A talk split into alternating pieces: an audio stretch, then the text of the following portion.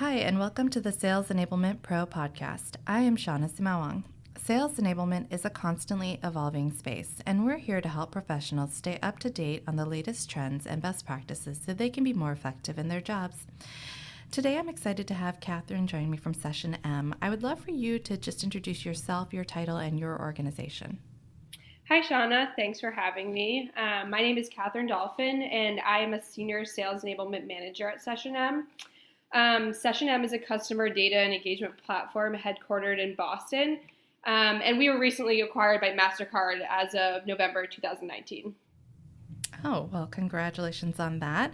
Um, you also recently participated in the sales enablement soiree. Um, and at the event, uh, you said that you think customers today expect salespeople to know better than they know themselves. So, how can a how can sales enablement help sales reps meet those buyer expectations?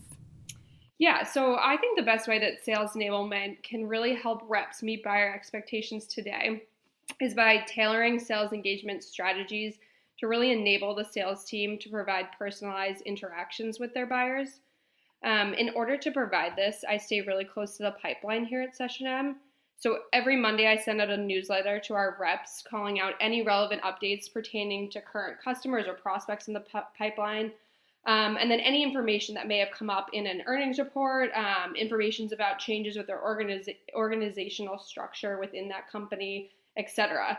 Um, and this really gives our reps the ability to tailor their conversations with our clients and prospects in a really informed, high value manner. Absolutely. And so I'm curious if you could talk to us a little bit more about the newsletter that you compile for your sales reps. How do you actually go about gathering the information on the buyer behavior to include in that newsletter? So there are several different ways that I gather buyer information. Like I mentioned, I try to listen to as many earning reports as possible to really understand what their organization's strengths and weaknesses are. I also set Google Alerts for all of our clients, so I get a daily update um, of any published activity. I found that questionnaires and surveys can be super helpful as well. Um, so when an opportunity goes either closed won or closed lost here at SessionM, I have a questionnaire that I've created that I automatically push out to the reps on that account. It asks for detailed insights on what went well or what went wrong during the sales process, the different types of marketing collateral that they used. Um, it really helps us surface like any key takeaways that can help us better understand the buyer. So I compile these findings from these questionnaires into a nicely formatted, digestible doc that is shared in my weekly newsletter with applicable reps for them to leverage the insights in future deals. Um, and the impact of delivering the information this way has been very positive on the sales team. I think it's important to remember that their inboxes are constantly inundated with information. So by having a weekly newsletter that goes out at the same cadence every week, they know what to expect and what information they'll find in it. Um, you know, I've had some sellers even tell me that they've bookmarked it into separate folders and they constantly go back to these newsletters during the sales cycles to reference the different information in it.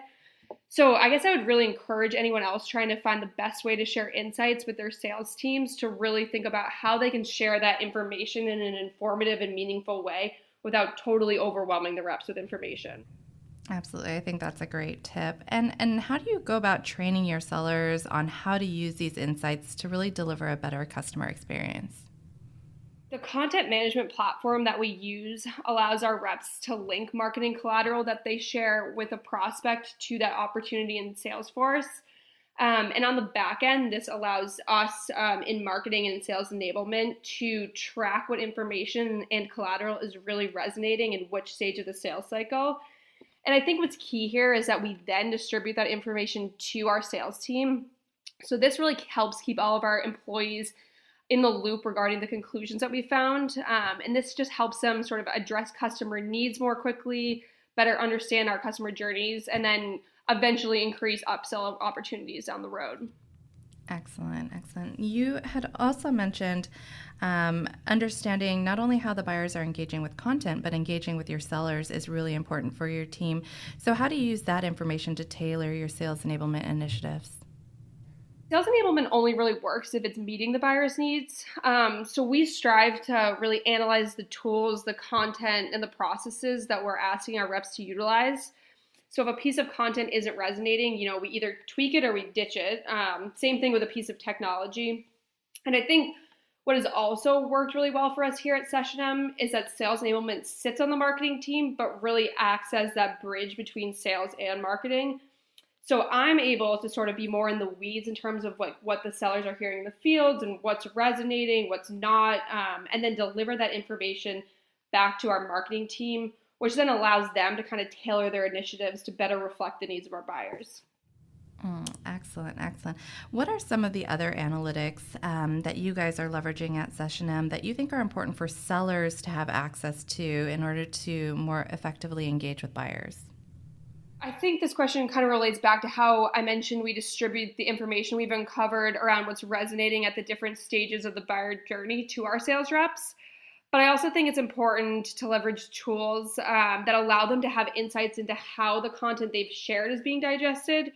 So things like who's looking at the content they've shared, how long the, these prospects have spent on the content, um, if they forwarded them to anyone else, which really helps our tailor or sorry our reps tailor future presentations and conversations to those prospects to have a greater impact mm, that's excellent and as far as content goes, if you don't mind um, me digging a little bit deeper into this, since you do sit on the marketing side of the house, I'm curious how much you're funneling a lot of these insights back into the marketing team to kind of help evolve content over time to be more effective at engaging buyers we have a like a content owner committee here at SessionM, um, and we meet on a bi-monthly basis. So me as a sales enablement manager, I am in charge of like pulling all these insights together, um, and I bring them into this bi-monthly meeting with all the content owners and we sit down and like really hash out um, some of the feedback that we've gotten around these pieces of content. Um, you know, we really sit down and figure out what's working, you know, what's what what pieces of content no one is looking at, um, and and we like sort of dig into those analytics and then figure out, you know, how we can tweak that piece of content to meet the goals that were originally set for it, um, or we use it to just decide that we need to get rid of that content because it's you know clearly not having an effect in the field. I find that very interesting. And, and as a past marketer, very hard for marketing to often let go of some of that content that they've created. Um, so that that's impressive that you guys have um, that level of governance over your content today. So I guess my last question on, on kind of this line is how do you envision buyer behavior evolving over the next year or beyond? And, and how do you see sales enablement evolving alongside that? I think increasingly buyers want a shorter sales cycle and just better experience in general. Um, so I think to evolve with that, sales enablement needs to double down on its efforts on educating reps around the buyer's journey. Um, but I would also caution against creating too much noise for your reps to break through. So I think really tailoring your sales enablement strategies to provide a lot more like specific plays and guided selling around things like deal velocity um, is how we'll really be able to make an impact uh, to our sellers going forward. I love that. Well, thank you so much, Catherine, for joining us today. Thank you, Shawnna. To our audience, thanks for listening. For more insights, tips, and expertise from sales enablement leaders, visit salesenablement.pro.